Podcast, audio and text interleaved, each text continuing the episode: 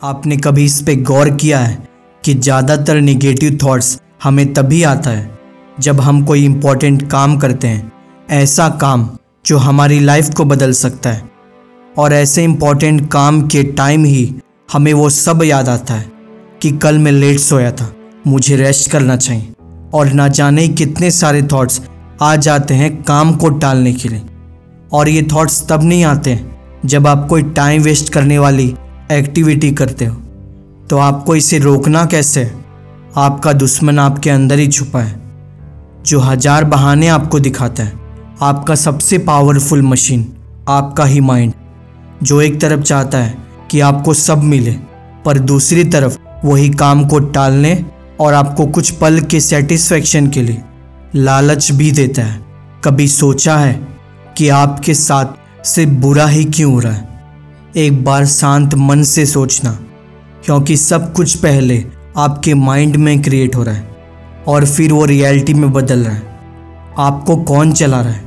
इसे एक बार गौर से सोचना कि आप सवारी हो, या आप पे कोई सवार है।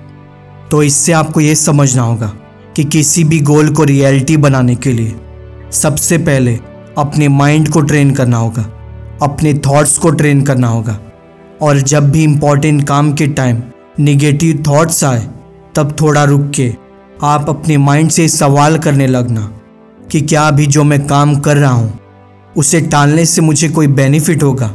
क्या अभी जो थॉट्स मेरे मन में आ रहा है, काम को टालने के लिए उससे मुझे कोई लॉन्ग टर्म बेनिफिट मिलेगा?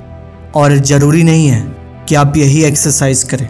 आप अपने हिसाब से कुछ भी करें, पर लॉन्ग टर्म बेनिफिट या अपने गोल को फ़र्स्ट प्रायोरिटी रख के करें। और अगर आप ऐसा नहीं करते हो तो जब भी आप अपने काम को करने जाओगे तो बार बार ये थॉट्स एक शॉर्ट टर्म सेटिस्फेक्शन के लिए आपके पूरे दिन को खराब कर देंगे। अब चाहे वो अच्छे थॉट्स हों या बुरे थॉट्स हों, सभी थॉट्स पे आपको कंट्रोल रखना सीखना होगा कि काम करते वक्त आपको ये थॉट्स परेशान ना करें। अपने पावरफुल माइंड का अच्छे से यूज़ करो। गोल को रियलिटी बनाने के लिए, पावरफुल इंटेंशन, कंसिस्टेंट बने रहने के लिए। अपने माइंड को एक पावरफुल इंटेंशन बताओ कि क्यों ज़रूरी है ये गोल आपके लिए।